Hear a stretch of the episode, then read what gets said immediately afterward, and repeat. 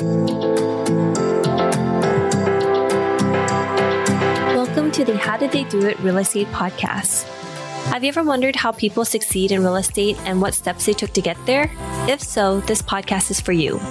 Your hosts, Sayla and Eileen Prack, interview top experts in the real estate community to share with you their real estate journey and how they achieved massive success. Our goal is to provide you with valuable real estate resources and to help you apply it to your own real estate goal.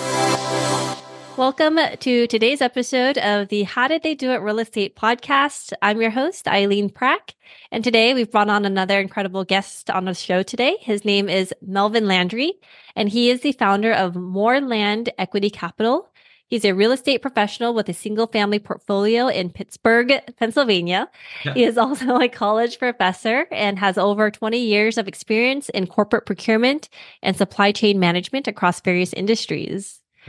So, Melvin, welcome to the show. How are you doing today? Doing well, happy, healthy, and hey, thanks for the opportunity. I appreciate it. Thank you so much. Yeah. So, can you share a little bit more about your background and how you got started with real estate? Sure, sure. So, um, native of South Louisiana. So, I grew up in a parish 30 miles west of New Orleans. And, um, you know, it was matriculated through education. So I have uh, three degrees and finishing up a doctorate. So I mentioned I'm a college professor and uh, stumbled into real estate. So I went to a seminar back in like 2005, 2006. And it was a, a seminar for Brookview Financial, which was a private money lender, lender at the time. So decided to get my feet wet and jump into real estate. And while I was living in Nebraska at the time, I decided, let me give this real estate a try. So I started buying. And I started buying and buying and buying. And lo and behold, uh, you know, my first property. And I'll take a step back. They say life comes full circle. So I've been, I love my market. I live in Pittsburgh. I've been investing in Pittsburgh since 05, right? 05, 06. First property I bought was a duplex, uh, about 18 minutes from the house. And I got it fixed up and, uh, you know, got program tenants in it. I love affordable housing. That's one of the niches that I, that's part of my business plan that I like. And uh, it worked out pretty well. So I just started buying and buying and buying. It, it got infectious along the way. And lo and behold, I'm living in the middle heartland of the country, far away from home. And uh, I'm invested in three states all of a sudden. I'm like, whoa, okay. So grew pretty fast. Uh, kind of had my foot on the gas, but you know, it it was kind of like a hobby. And uh, I knew I was I was a landlord. I was cool with it. Was getting cash flow and was buying properties economical. So uh, that's kind of how it started for me. So, in the beginning, you were living in Nebraska and you started yeah. building out the portfolio in Nebraska first before moving to Pittsburgh and then started buying out over there? No. So, I started buying in Pittsburgh. While oh, while you were in living in Nebraska. Yeah. So, I see. Um, reason why my people people ask me all the time why Pittsburgh. Well, my buddies from college, my fraternity brothers, they were professors in the Pittsburgh area. So I used to come hang out with the buddies way back when, right? And uh, one of them had her two rentals and, uh, you know, kind of been a mentor to me. My buddy, uh, Dr. Ron Wagner, was from St. Louis. And uh, when he always kind of put me on an idea, I typically used to take it and run with it. So uh, ended up, uh, lo, and, lo and behold, I had, you know, 15 properties. And I kind of went gangbuster. So after that, I started buying, I bought a, um, a condo in Scottsdale, Arizona, and I bought a single family house in Indianapolis while continuously buying REO properties in Pittsburgh. It's economical. Um, I was visiting there, you know, a couple times a year, and I kind of worked up a little system. But then I decided to go get a mentor, and then went gangbusters. So my mentor is still alive today. He's out of Florida want to send a shout out to Mr. Mike Big Lane, who still provides me guidance and insights to this day, even though I've kind of ramped up to multifamily and doing some uh, different diversified things. So, got education, got a mentor. That's what kind of really helped me springboard. But you know, but my mindset was a little different than what it was today. Well, what was your mindset at that time? Secondary. It's kind of like you know, I, you know, I wasn't. I had my foot on the gas, but I wasn't really pushing it down, right? So and I had worked up twenty five, thirty thousand dollars of passive income. And I had my W two still, and I was teaching a few classes. Life was pretty good. Wasn't married at the time, right? So I can do all these multiple different things, right? So uh, life catches up with you, right? You can get a family and things of that nature. But uh, yeah, things were going pretty good, and I was just buying So then 20, 2008, 2009 hits. Some people get burned. I was one of those guys, right? The uh, condo in Scottsdale, Arizona, I bought for almost 300K. I ended up short selling it 80. Single family home I had in Indianapolis, ended up short selling that too.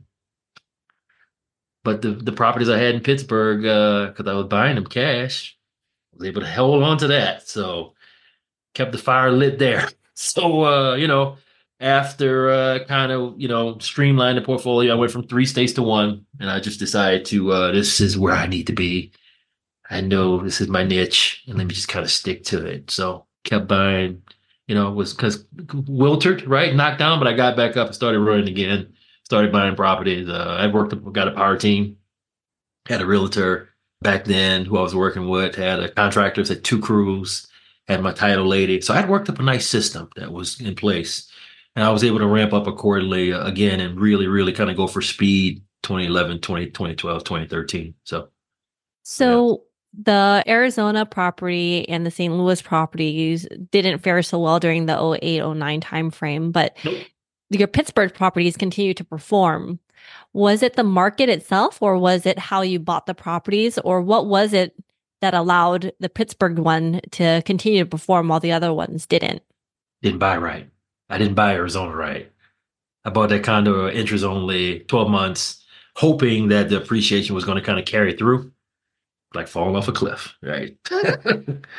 and I, uh, you live and you learn. So it was a good experience. And uh, for that Arizona property, you know, I had a husband and wife couple. They were about 70, 75. Nice couple. You know, a lady ended up losing her husband. And uh, it became difficult for her difficult for me. I had interest only loan, right? And I was subsidizing that too. Luckily, I had cash flow from other opportunities to help subsidize. I wasn't quite worried. And she couldn't stay there, ended up moving out, fell behind. And, you know, so uh could have made a decision to kind of kept fueling the bleeding, but I decided to uh, you know, let's see if we can kind of get it sold. Couldn't get it sold, ended up short selling it. So and barely, barely just barely just got it short sold because you know, as with a short sale, right? You know, if you're making your payments, they're not trying to take it back. So uh, had to kind of, uh, you know, kind of turn the script, not pay, right? In that instance, and uh, ended up going through. But it barely went through because it took, even after things kind of went south, because I was trying to get in 12, 14 months to be out. There was another eight to 12 months after that where I was kind of lingering while I was trying to execute the short sale and it didn't happen, right? It finally got it done. So it was a learning experience and uh, you know, you, you don't make money when you sell real estate. You got you got to buy it right. You have to buy it right. That's where you make your money when you buy it, when you account, when you understand the economics, the analytics. You got to buy it right. That's uh, that was my aha moment for me. Yeah. So the Pittsburgh properties, uh, how were you buying those ones? Was it conventional? Did you have long term debt on them, or what was a little bit different about that one? So I was buying REOs cash. Kind of started, built it up, had a nice little cash flow. Then I kind of did a couple of fix and flips with private funding. Okay. Um, then I refinanced a, another cluster into a lower rate. And uh, anytime I can buy distressed properties, I'm trying to grab them 15, 20K. The capital was there. I was grabbing them. I knew the markets, I knew the areas programs and things. That's how I, you know if I could grab cash, I was if I had the capital, I was grabbing on cash. So and did a couple of fix and flips, uh, you know, a year, four to five, kept my crews busy, and um, while in addition, while buying others, while trying to get stable income to complement the portfolio. So was building. I did build it the right way, learned from my mistakes, and uh, you know, knock on wood, didn't have any issues since, right? Since that, uh, since that, so since those two short sale debacles, yeah, 2010, 2011, because it lingered mm. from 08, 09. So, yeah. So then in Pittsburgh, you realized that was the niche, that was where you wanted to be. When did you decide to physically move? Yeah, when did you physically decide to move out to Pittsburgh and be in that area? What drove that move for you? Great question. Let me continue the story. We're in 2011, 2012 now, right? I find the lady of my dreams, my wife, met her in mid 11, engaged 2012, got married in 2013. My son was born in 2014, and in 2015, we decided to open up a franchise, a dessert franchise. At the time, I had, uh, in between all that time, I went from Omaha to Las Vegas. so we got married and everything, everything's rolling. So uh, when we decided my wife wanted to go to the entrepreneurial journey of uh, of opening up our own business, I supported it wholeheartedly, 110%. And life was going good on the real estate front. So just continuing building, building, building. Built a portfolio nearly 60 properties. Cash flow was going good. The mindset was still the same as back then. This wasn't like can go to real estate full time, could not deal with the W two. I was still doing it. I was still W two, still teaching, and still just growing real estate indirectly. The feet was on the gas, but it wasn't quite on the gas, right? Because I was just I'm happy with where I'm at. So you know, we got into this business ordeal, and um, you know, did that four years. End up not being a, another good decision. It wasn't a good decision. So uh, we closed it in 2019 before COVID. The franchise. Uh, yeah, before COVID. As with any contractual agreement, right? There come issues if you break the contract. So luckily, I had that stash property uh, allocation built up because I had to liquidate 80% of it to deal with, you know, legalese, fees, and other type stuff. So uh, I had to liquidate that. So had to, you know, again, right, kind of going through and kind of recycle. I had, I sold nearly the whole portfolio to get to where I needed to be in terms of uh, exiting the business. Your real estate portfolio. Yeah, yeah. I, I, I had to liquidate it. Was selling, and it was like hotcakes. I was selling. I mean, it's cash flowing rentals. So I, yeah, had to liquidate it to uh to kind of change the course to uh, avoid any kind of further kind of litigation. And uh, you know, was I concerned? You know, I had to process, so I know I could have. We know I can build it again. I know my market. I know what I'm looking for. So felt even more confident than ever, even though I had to sell. Right. So some things you gotta you gotta do for the sake of making the decision, and it was the right decision uh, to go ahead and sell off that portfolio. So that was kind of like the grays, you know, the 1920, the grays of the single family, and then shortly after that, right, we're in Texas, and then you know my wife's like, let's let's get out of there. Let's go somewhere different. So we made, you know, we had two choices. Either we go to sunny Florida or Pittsburgh was a secondary option, but we ended up being it. Why not go here? You know the area. You're in the real estate. We can continue to build this thing again. Not concerned about that, and I wasn't. And uh, like, look, I can live anywhere. If I live in Nebraska, I can live in Pennsylvania. So 2021, Father's Day, we moved here, and uh, we live in the number one school district in the state of PA. Uh, son's doing well, involved in sports, that's pretty good. It's easy. It's an easy living area. You know, there's a conundrum that folks talk about red state versus blue state where they would invest in. Doesn't matter, in my opinion. I've done very well here, and um, going to be here for quite a while. You know, got sons in. Uh, you know, he's a young young child now, so be cool to watch him matriculate and grow. And uh, yeah, it's it's it's it's a pretty cool town. It's different from where I'm from, different from where my wife's from, but uh, yeah, yeah, Pittsburgh's pretty cool it's different, different from where you're at. So yeah. so back when you had to liquidate the franchise business and you had to sell off the majority of your real estate portfolio. I can't even imagine what would have happened during that time if you didn't have those real estate rental properties to you know cover the costs of all those things when you were having to liquidate and to um, you know the legal fees that you talked about for the franchise. I think about that sometime right? Well maybe if i didn't have that net worth of real estate maybe i wouldn't have been allowed to get into the franchise. I think about that too right? So thank the man above i had the real estate right? Because i don't know where don't know where i would be if i didn't have that as a fallback. So um you know, I speak on other shows as well about real estate being the eternal savior. Man, it sure was for me. That's for sure. So, yeah. So, did that allow you to get at least to a break even standpoint after all said and done? Did you get to at least a ground zero? Depends on what you constitute as ground zero. I mean, there was a substantial amount of losses going, taking a chance on that business opportunity. It didn't work. Mm. So, I guess you can say so, even though the numbers don't look that way. But uh, look, is relative, right? So me and my wife, we we we kind of look at it two ways, right? We came out of that without no one catching a heart attack and dying because uh, the stress associated with it enough could have been enough to kill someone. And you look at the bright side about it, right? You know, I, I always kind of go back to the notion of that education. Remember, I got that education way back when. education is the great equalizer. So I was unwavered from the fact of what happened. Look, I mean, you can lose it all. Got the mindset and the know-how to go ahead and do it again, which I was able to do tenfold. And then I got into multifamily. Once we got into Pittsburgh, right, and started growing the portfolio, starting to doing uh, a couple of different things from a diversification standpoint.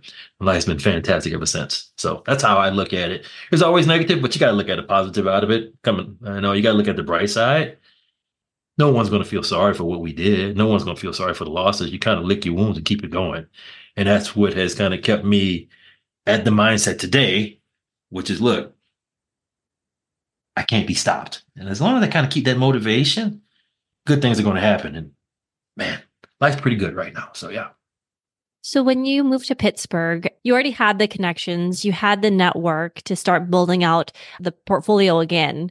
What did you have to do when you physically moved there and to start rebuilding the portfolio? And then, how were you able to start financing from that point on and start continue to that momentum and continue to grow? Good question. So, uh, kind of stuck to the model I stuck to before. I was still. Um, even leading up to the time me before I was moving, I still was pushing out direct mail campaigns. I still have resources on the ground that are high resources that help me find distressed properties. So the system never really stopped. Given that I'm here now, I'm able to kind of get out and, you know, kind of physically get out and go evaluate my opportunities on my on, on my own, which now I can see versus re, re, reflecting on just a picture or something from a resource that I've hired. So um, it's a little a little different kind of being here now versus before. I was just kind of hands off. I'd go in, uh, you know, a couple of quarters, right, along uh, within the year, and uh, go kind of search, you know, look at the opportunities that I've obtained, kind of that way. So, kind of changed the script a little bit, but uh, it was just business as usual. So, all these properties now is are they long term holds, or um, what is it? Typical strategy that you have within your portfolio? And then can you share a little bit about that transition that you said that now you're um, in multifamily and in that asset class now? Yeah. So, uh, you know, through education, so I got into syndications. I'm a passive investor as well as an active investor. And one of the transitions that we, me and my wife, had to act upon was, uh, you know, the real estate professional status. You know, this was a long discussion with my accountant also as well. So uh, you know, I'm thinking, but you know, how does the IRS view you, right? The IRS views most individuals as millennial capacity, right? So I can't work a nine to five, can't be a professor, can't be a real estate professional. They may not view me as having three, four different occupations, right? So we have to kind of change um, change things around internally. Um, so my wife is now a realtor. She's the real estate professional for the family. Allows me to still work my nine to five, which procurement supply chain helps me from a negotiation standpoint. It helps us when we're talking with brokers and other uh, sellers to trying to get deals. And um, we kind of had to kind of change the internal landscape to ensure we were in tip top shape uh, from that respective ordeal. But the business as usual, continuously growing, diversifying, getting into other asset classes. And we're looking more into multifamily, uh, particularly even within our own backyard, to try to grow our portfolio and uh, you know push the passion, which is affordable housing, which is our which is what things we're we're we're liking to uh, implement on in our in our own market. So. And how are you protecting yourself, or has your strategy changed at all in the event of a downturn? Uh, well, I mean, uh, when you talk downturn, when you say downturn, I'm looking to try to buy. So, you know, and as the economic professor coming out in me, well, even when rates are high, I'm still trying to get as many units as I can because if you understand cyclical cycles and how the economics of how rates and things go, what goes down must goes up and vice versa. So right now, right, rates, you know, you get a lot of people on, on the sidelines. A lot of pencils are down, right? Folks who are in multifamily, my pencils are up. I'm trying to get what I can as much as I can and accumulate that portfolio. Uh, the amount of doors matters kind of can put that together. Rates are going to go down eventually, right? And there's a couple of underlying factors that may hinder that, but understand the trends and cycles of rates and what are some of the triggers from an economic standpoint to kind of kind of predict where rates are going to go is key in that decision making. And that really influences hey, should we be buying or should we be kind of pulling back? But you never, you know, when is there a time not to ever acquire real estate? There's no such thing as there's not a good time to buy real estate that is a fallacy. There's always a good time to buy real estate. So, Melvin, how has real estate investing impacted your life? Oh, game changer. Game changer for me. Uh, one, it has opened my eyes and has helped shifted my mindset in terms of their options and other ways. And the cash flow. I mean, you can't beat the cash flow, right? I mean, the the rate or the cadence of what you're earning, rent, income, there's nothing else like it. I love it. I love being a landlord. I love giving folks great, solid, applicable housing. And uh, I love the cadence of the cash flow. That matters at the end of the day. So I want to touch on this really quickly because I just thought of it as you were talking. Um, you said back in the beginning, the early days, your mindset around real estate was a little bit different. Um, you had the gas on the pedal, but you weren't really full speed ahead. Has that changed to where you are today and you're thinking about real estate? Absolutely. It has changed tenfold. So now trying to buy smarter, trying to get also get as many doors as I as I can and just kind of keep going. It's a little different for me now because I, I have I have I have a, have a young son who he knows dad involved in apartments. He knows dad involved in in real estate, and eventually there's going to come a day where dad's not around, and it'll be there for him to kind of do whatever he wants with it. So um, I'm thinking about now legacy wealth building. Before, when I was didn't have any kids, I was just kind of like, uh, a few rentals, the cash flow is good. You know, life was a little different. So uh, right now, I'm thinking about legacy wealth, legacy building, educating my son so what I'm doing now, maybe he can take along and build on it and his kids and so on and so forth. It's about legacy wealth building. So uh, that's where the mindset is now. And it's key and critical for me to convey that to, uh, to my young son. So, yeah. And if there's one thing you know now about real estate that you wish you knew when you first started, what would that be? Don't be afraid to go big fast. Don't be afraid to go big fast. Before, right? Again, the mindset was different. Pick up a property here, property there, you know, now it's just like, man, how can I how can I get 10, 15, 20 doors? You know, how can we get creative with what we're trying to do and really try and enhance the cash flow really quick? What took me four years, four to five years to build. I want to do it in 12 months and we do it again and we do it again and you compound, right? Once you compound that opportunity, right, then you're in a position where you're really looking looking real good. So uh it's one that uh, I aspire to do from a growth standpoint that keeps me fired up. As you can tell, I'm I'm I'm, I'm real fired up. I'm fired up with getting you, and I'm fired up with getting, you know, getting housed. I'm fired up with growing my net worth, and uh, you know, the light bulb went off. It's it's you know, there is a different way. You know, get diversified. That's what I tell everyone. And what is the one thing that sets successful people apart in real estate investing? Take an action. Take step one. Get educated. Get a mentor. Do something. If you don't do nothing, you're done. You know, you know, I'm, I'm big into kind of listening to the podcast, right? Being on podcasts and reading, and uh, average equals death. That was one sentence that I heard that kind of resonated, like, oh, was eye opener for me. You can't be average in no way, shape, or form.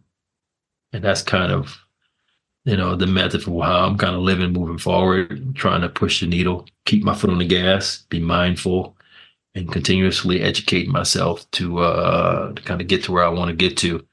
I mean, look, and it's not about you know, it, it's about it's about blowing goals out the water, and that's the you know, it's like a fuel, right? It keeps keeps the fire going, and that's what keeps me excited. So it's never a dull moment there. I get excited. and I'm looking forward to the next day, knowing you can make an impact and knowing you can kind of grow and kind of push forward. So, uh, yeah, the adrenaline is different now versus say 2008, 2009. Yeah. So, Melvin, where can our listeners find out more about you and what you're doing? Sure. You can find me a couple of different ways. I'm on Facebook, Melvin Landry. I'm on LinkedIn, Melvin Landry. Um, also, you can reach me.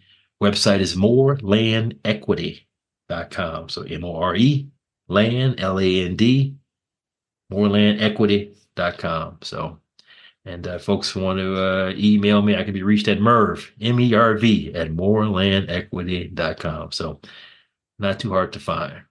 Awesome. Melvin, thank you so much for all of your time today. I appreciate it. Hey, thanks for the opportunity. I appreciate it. And thank you for listening to our podcast today, brought to you by Bonavest Capital. We would really appreciate it if you can go to iTunes right now and leave a rating and written review. Also, please don't forget to subscribe so you can always get the latest episodes. You can also connect with us on Facebook, How Did They Do It Real Estate. We'd love to hear your feedback and any topics that you're interested in for future episodes. If you're anything like Sayla and me and believe that real estate investing is a great way to create passive income and build long term wealth, check out our free apartment syndication due diligence checklist for passive investors at bonavestcapital.com forward slash checklist. Sayla and I created this checklist for ourselves as we evaluated different multifamily syndication opportunities as a passive investor. So we would love to share it with you so you can use it as a resource as well. Download your free copy today at bonavestcapital.com forward slash checklist. Lastly, to learn more about us, you can go to bonavestcapital.com and fill out the contact us page so you can speak to us directly. Nothing on the show should be considered as specific personal advice. Please consult your legal, tax, and real estate professionals for individualized advice.